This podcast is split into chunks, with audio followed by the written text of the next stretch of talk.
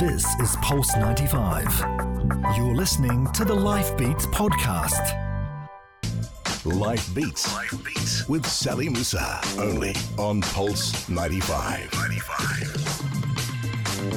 Sabah al khair, hello Allah, and hope you're having a brilliant start to the week. Now, are you someone who feels like you're not being heard, whether it's at work or in relationships or even at the doctor's office? You're about to hear the incredible story of one woman who had an insect living inside her ear, but her doctor repeatedly dismissed her pleas for help. Amazingly, it's not uncommon for women to be dismissed by their doctors, misdiagnosing often life threatening conditions. It started me thinking about all the ways that we're not heard and what we can do about it. To get the discussion going, I'm about to be joined by Dawn Metcalfe, author and MD of PSDi. She'll be here to tell us why we're not being heard and give us real strategies for navigating those scenarios and driving real conversations to get what you want. In the second hour, we're going to be joined by Majd Al Farsi, Programs Coordinator at FANN or Sharjah Media Arts for Youth and Children who'll be here to tell us about the brilliant programs happening at FANN, as well as giving us all the details on the Short Film Story Award. So let's get into it. It is Life Beats with me, Sally Musa, on Pulse 95. This is Pulse 95. You're listening to the Life Beats podcast. Life Beats. Life Beats with Sally Musa. Only on Pulse 95. 95. Yes, hello and welcome to Life Beats this morning. Now, um, I came across a story, a really interesting one, uh, all about a woman um, who had found a bug in her ear. And it goes beyond the gross factor. There's a lot more to this story than meets the eye. It got us thinking about the topic of not being heard and what you can do about it. And in the studio with me, I'm very pleased to welcome back to the Pulse 95 studios, author and communications expert, Dawn Metcalfe. Welcome. Hello, hello, hello. Really good to see you again, Dawn. Very nice to be back. now, um, I sent you this article. Um, ew. And yes. Thanks for that. There's a big, big ew factor. So uh, the, the headline is basically an inch long bug lived in my ear for months, but my doctor dismissed it as anxiety. Um, and this is what got me thinking. Um, the author happens to be a woman and somebody who suffers from anxiety, and she was dismissed over and over again by her doctor um, after she complained of hearing something in and her, feeling something and feeling something in her ear for months. And she kept asking the doctor to check it out. Her GP wouldn't do it. She asked for a referral to a specialist, to an ENT specialist. Her doctor refused to give her a referral. And her doctor was a woman, by the way, right? Her doctor, this isn't a, a gender fight thing. Her doctor was a woman. What's interesting is that her doctor was, in fact, um, a woman. And this happened all the way until the bug actually fell out of her ear. And she couldn't believe it because finally, um, you know, she was right. She was right. Um, and even when she'd gone back to that same doctor and said, This was living inside my ear and you were wrong, the doctor refused to acknowledge it. Yep. Um, Never mind an apology, not even an acknowledgement. Nothing, nothing. And so, and then um, she posted about this on Facebook and she got a ridiculous response. Deluge. Thousands of responses saying, This has actually happened to me as well. Um, so, this is a really, really big problem, obviously, Dawn. Um, but this is where we need to start. Why? Why does this kind of thing happen? Why are we not being heard? Well, let, well, let's start with the fact that this isn't just something that happened to this woman, right? This happens to people of all uh, shapes and sizes. It does seem to happen more to women than it does to other people. It happens more to people of color. Anybody who is marginalized in any kind of way, anybody who over the, the, the centuries, over history, has been treated with less, shall we say, respect, with mm. less deference, uh, tends to be underdiagnosed and undertreated. So if you want to have a really, really horrible time, Google black women pregnancy horror stories. Right. And see the way that they're treated. Um, just allowed to be in pain for way much longer than it w- would happen to anybody else. So, uh, as well, according to the World Heart Federation, doctors often fail to recognize and treat uh, in women heart disease. Yep. It's the number one killer uh, of women in the US. And women are more likely than men to die of a heart attack uh, for the same reasons as well. Um, women are often prescribed Valium instead of painkillers. Um, you've got as well a 2009 report uh, saying that women were told that they were suffering from depression and anxiety or home, hormone imbalances. Or when what they- 150 years ago we would have called hysteria. Hysteria, exactly. And we know where that word comes from, right? Uh, Being hysterical and just going over the top. Hysteria comes From from from, the wor- from the word womb. Yeah. right. It, it, it's a word that is there to describe women. But this is not about gender bias. To be absolutely clear on this, because if it were, then we wouldn't have female doctors doing this doing as well. the same thing, and they do. hmm And we have black doctors doing it to black people, etc., etc., etc. So, what is being heard all about? It's not really about the person who can shout the loudest, is it? How do we do this? How do we navigate these kind of situations? So, like everything else in communication, it's about thinking about the other person. So, one of the things that we need to think about is how do you need that person to perceive you? How do you need that doctor to p- perceive you? And if we think back to your story with the lady with the insect in her ear, Mm. the way she needed to be per- perceived is sensible, non neurotic, non anxious. And yet she has a history of anxiety. So, that's really, really difficult to do. What, when you go into that doctor, you need to be seen as somebody who is calm, who is rational, who has thought these things through. And how you then get that across, you get that perception across to the other person, will depend on that other person's filters. So if it is um, a 70 year old white male and you are going in as a 20 year old, if you're go- a 20 year old female, if you're going and going, hey doctor, how you doing? And you know, you've got the right and the okay and lols and, and you're using that kind of language, they're not going to take you seriously. Whether it, it's not so much what you're saying as how you're saying it. It's how you're behaving so that their perception of you is what you need it to be. Sometimes, though, when you're in a medical situation, that can be difficult to do. Yep. Um, I'm going to give an example of something that happened to me recently where I was extremely ill, extremely ill. Um, so I had a red rash all over my body. I was pale from pain and exhaustion and nausea. I had swelling all over my body as well. Ouch. Um, and all of that was due to uh, an allergy that I had to a medication that I was taking that I didn't realize uh, was the cause. Um, and I went to an endocrinologist, a specialist, and um, I asked him about, you know, what was going on. I'd been taking this medication for a few days, and I, and I straight out asked him. I said, you know, um, should I keep taking it? And without giving it a, a second of thought, he said, yes, of course. Keep taking your medication. Keep going. He, pa- I was in tears and I was just falling apart um, because of the impact that, that this medication had on me. Um, and he just, you know, basically, he was so condescending. It was unbelievable. He just pat me on the head. He said, You're going to be all right, love. Gave me a Did he really pat you on the head? he really did. Like, physically patted you on the head? A consultant Wow. endocrinologist did this to me. Okay. Um, and and it basically gave me a shot of painkillers and said, It's fine, keep taking the medication, go home. wow. End of discussion. To be fair to, to the doctor in this situation, he's falling into the same trap that we all do. He's falling into the trap of pattern recognition. So he will have seen hundreds of people come in, you know, in the in the last few months, and most of the time the correct answer is continue taking the medication. So his problem there is not being able to see that you are different from that from that normal pattern. What I would say to you, however, is at the moment where he patted me on the head, I would have stopped having a conversation about how bad I was feeling. And I know you were feeling really ill, and that's very difficult to do. Maybe have a different conversation, a conversation about the inappropriateness of being patted on the head, and use that as a data point to allow you to go back into the conversation about being taken seriously.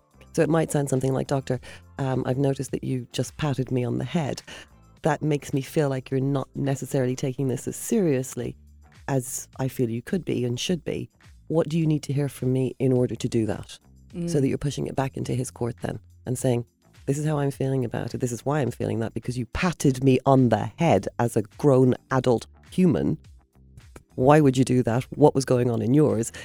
Putting that line in the sand and then saying, Right, if you're not taking me seriously enough to pat me on the head, what do I need to make that make that change? What do you need to hear from me? We're going to continue this discussion. We are on Instagram Live. Hello to everybody who's uh, watching there. Hello to everybody who's listening.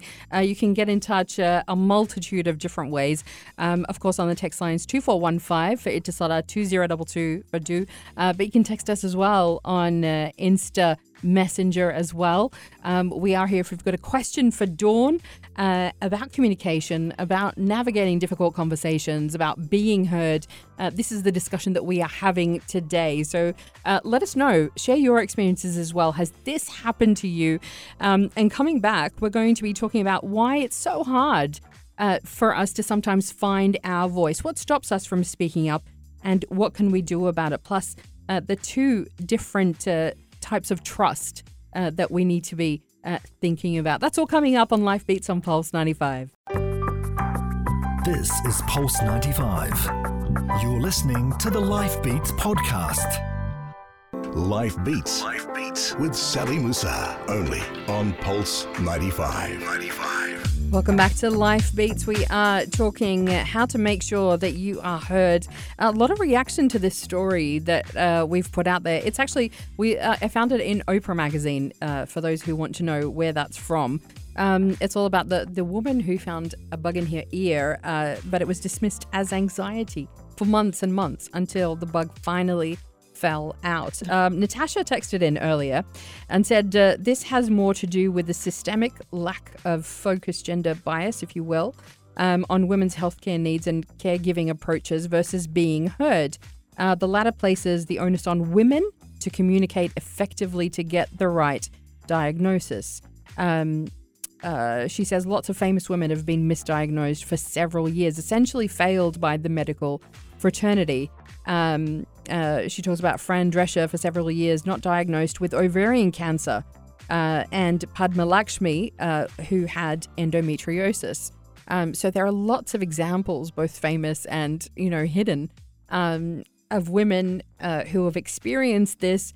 Um, but interestingly, I I don't know that this is just a, women thing. I think it's a power play thing. Yeah, absolutely. And look, doctors are powerful, right? Mm. There's, there's that God complex that we've always talked about when it comes to doctors, to surgeons in particular. Um, but again, traditionally, women have had less power, so that that doesn't negate what we were saying earlier. I don't think. Yep. Same thing with with um, people of color. Um, I I had a chronic disease. I have a chronic disease. Um, so I was diagnosed maybe 15 years ago with a disease called psoriatic arthritis, and uh, I was very very ill. So for a year, I wasn't really walking. I wasn't sure I'd ever Wow. um, work again, and um, I had to deal with a lot of doctors.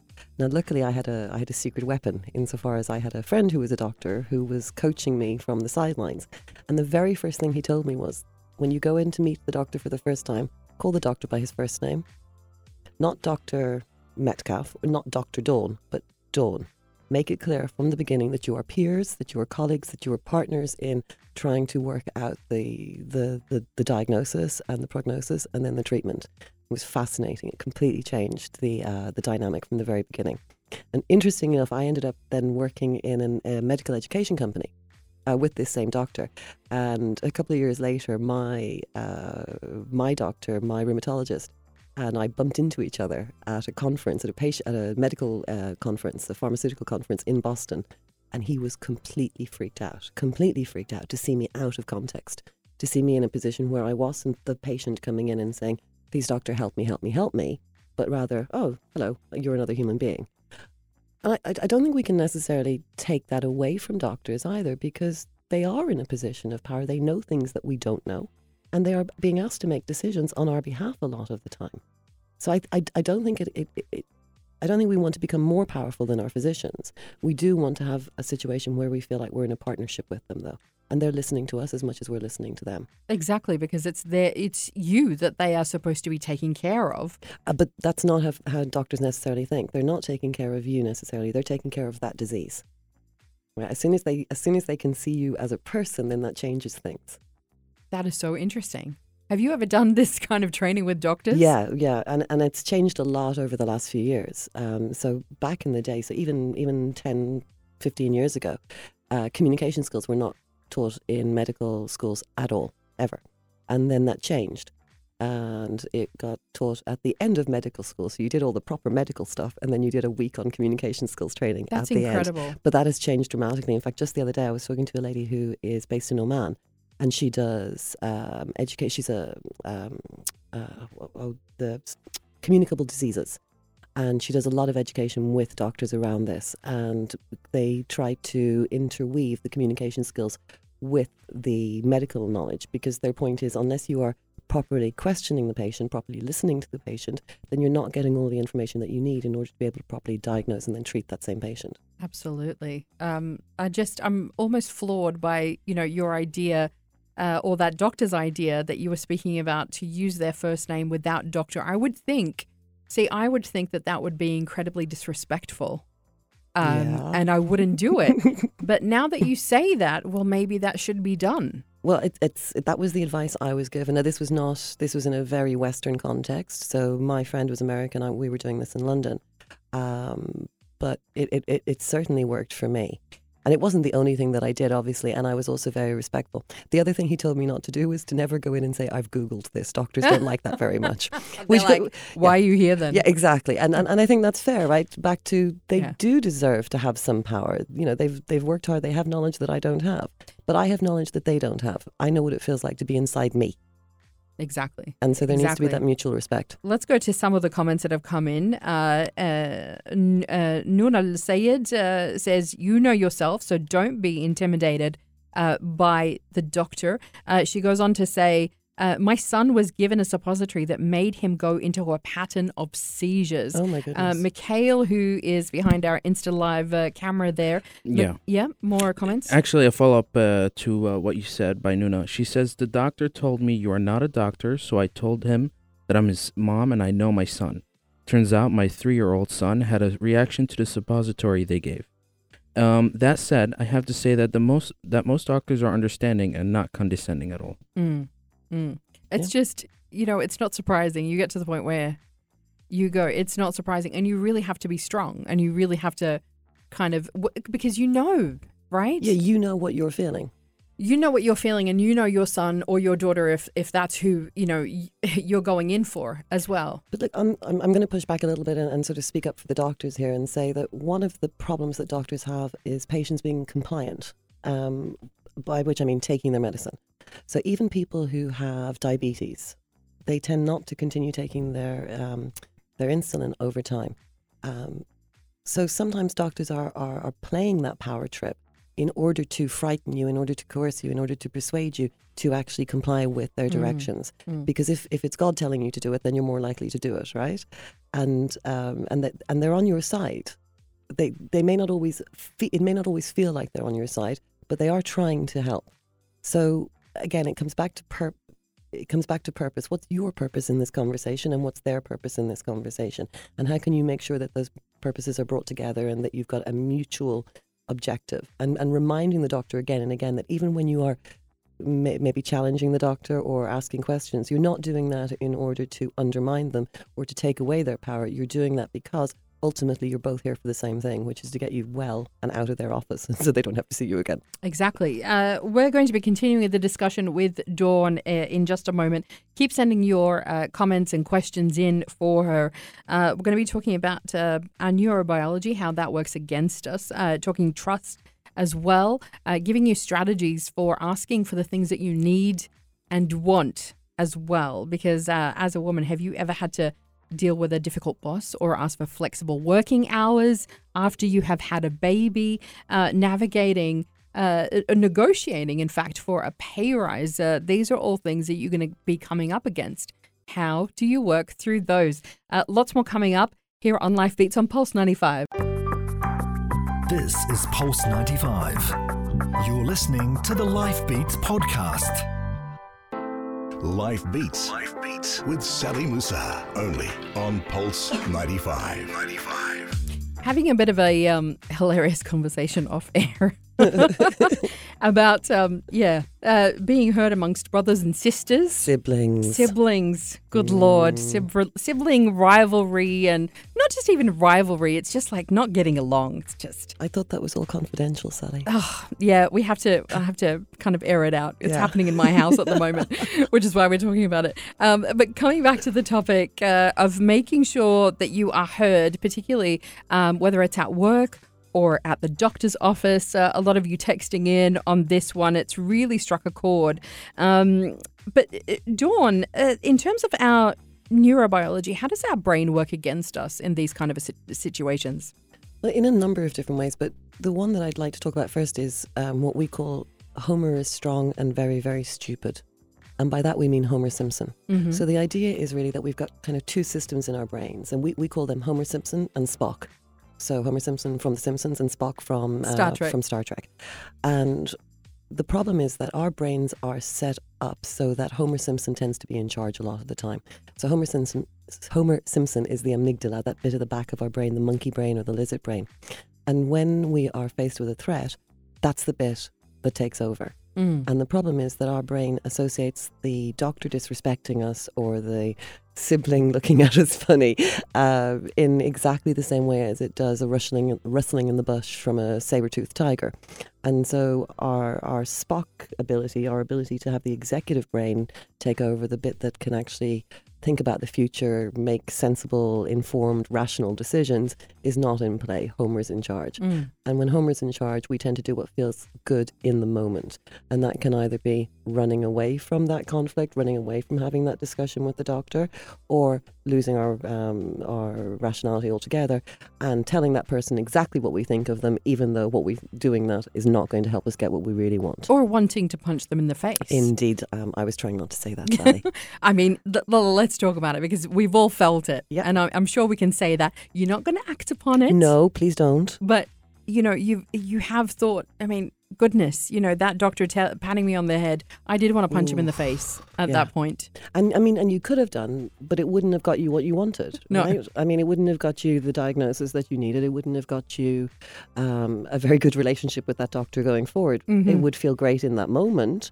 And that's why we call it Homer Simpson, right? Homer Simpson eats the donuts right now because it feels really good. Yeah. Spock thinks, well, if I don't eat the donuts, then I'm going to have a better life further down the down the line. It's all about a completely different approach, making sure that you are communicating in a way that is going to get that other person to listen to you. Yeah, it's it's in in hard talk terms we talk about behaving well, and behaving well doesn't mean letting other people getting away with things. What it means is behaving in a way that it is more likely to get you the long term results that you're looking forward to, the positive results that you want, the ones that you'd be happy to tell your your siblings, your parents, your friends that this is what I was trying to achieve, as opposed to the stuff that feels good in the moment, to embarrass, to guilt, to reject, to to beat up. It's interesting that you call it behaving well, uh, because I think as women, as girls, we're always told to behave well, but that means something completely different It means to quiet. what you're talking about. It means to stay quiet. Yep. It means to step back, know your place. Yep. Um, and that is exactly what's working against us in these kind of situations. Yeah, absolutely. And, we, and, and when we do speak up, you know what? Sometimes we do get punished for it,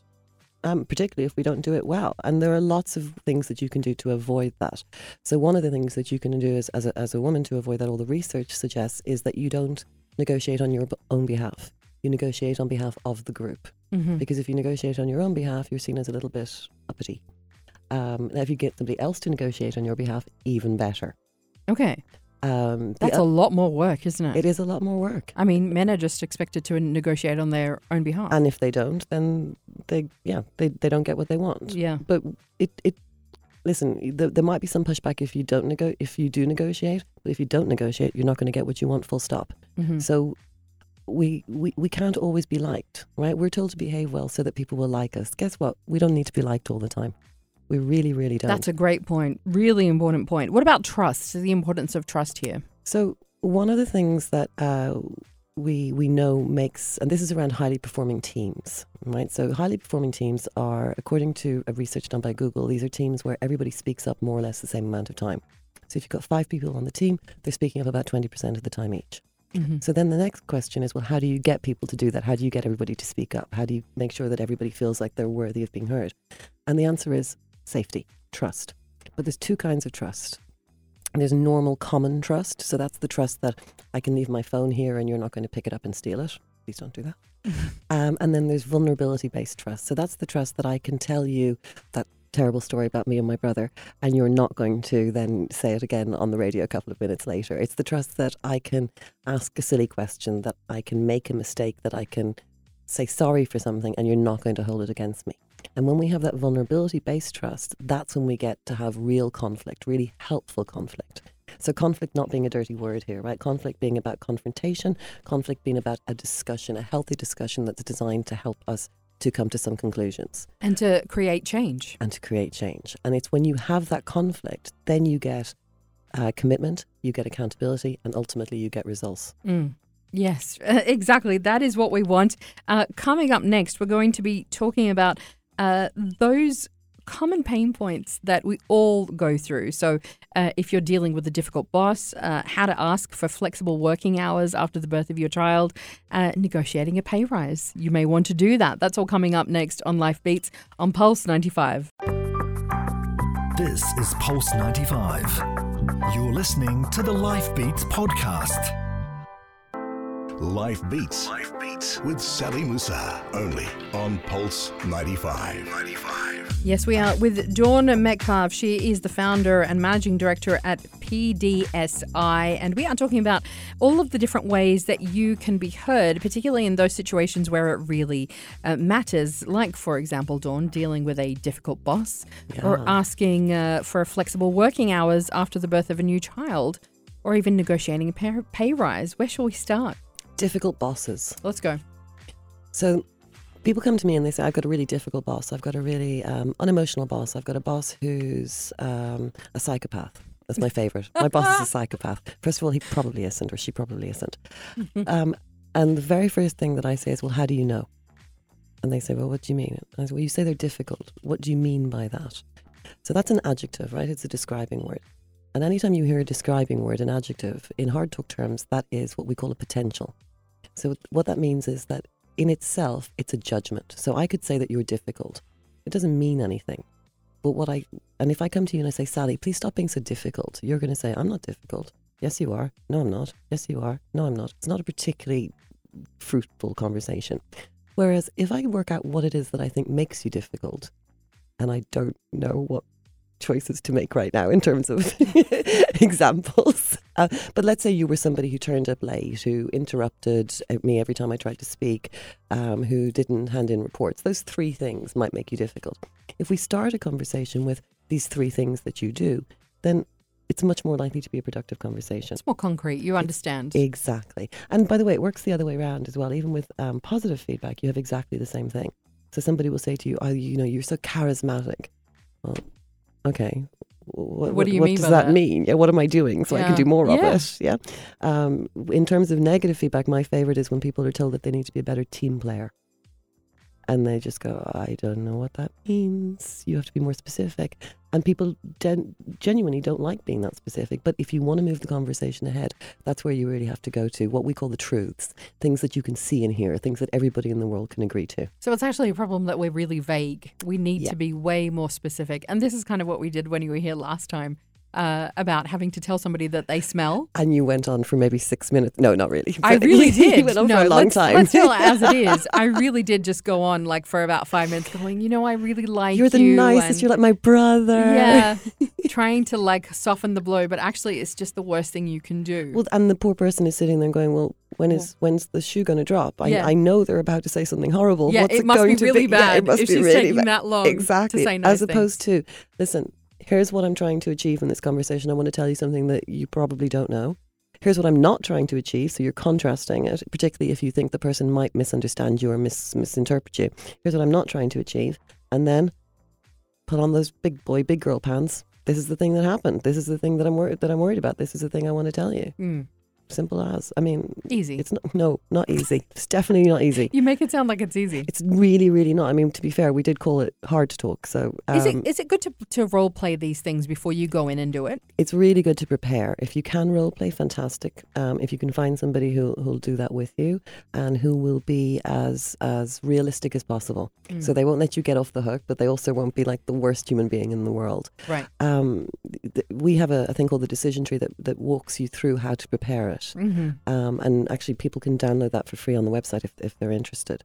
Um, but preparing for these things is really, really helpful because not every conversation that you have you'll be able to prepare for. Sometimes you'll be sitting in a what you think is an ordinary conversation, and suddenly it will hit you from from the side. But the more times you've prepared, the more embedded those behaviors are, the more likely you are to remember how to behave well in that moment. Yep. Okay. Uh, negotiating a pay rise. How do you do that? Carefully.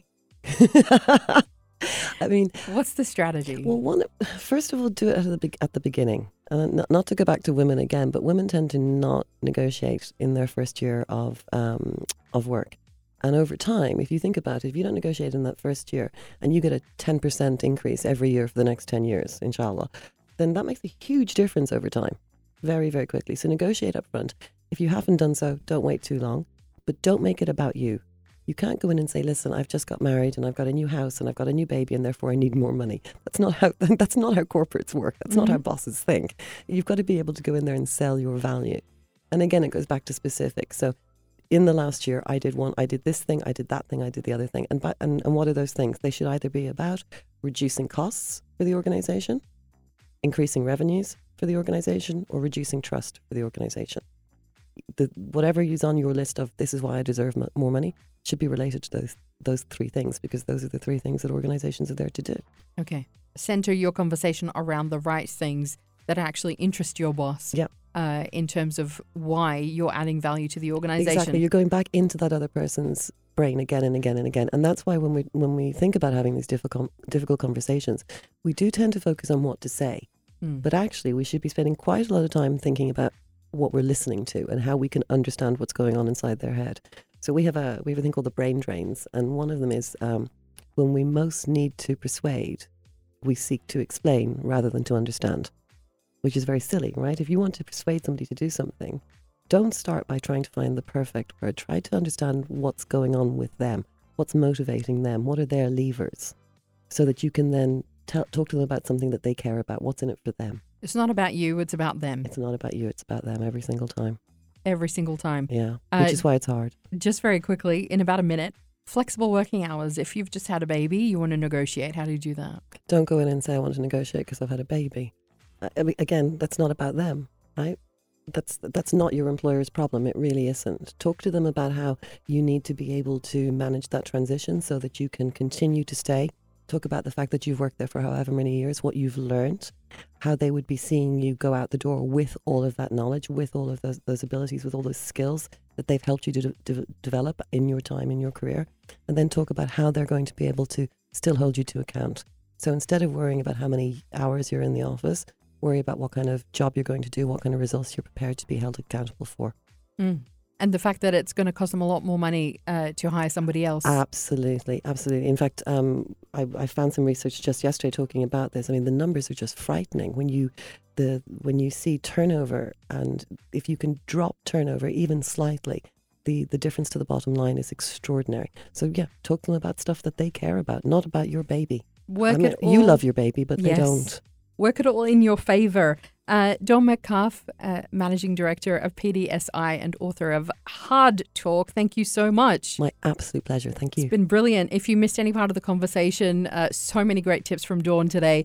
Uh, you can you're going to be able to find it later on today. It will be on our podcast uh, for Life Beats on Apple Podcasts and SoundCloud. So make sure you are there. And there's the book as well, the Hard Talk book.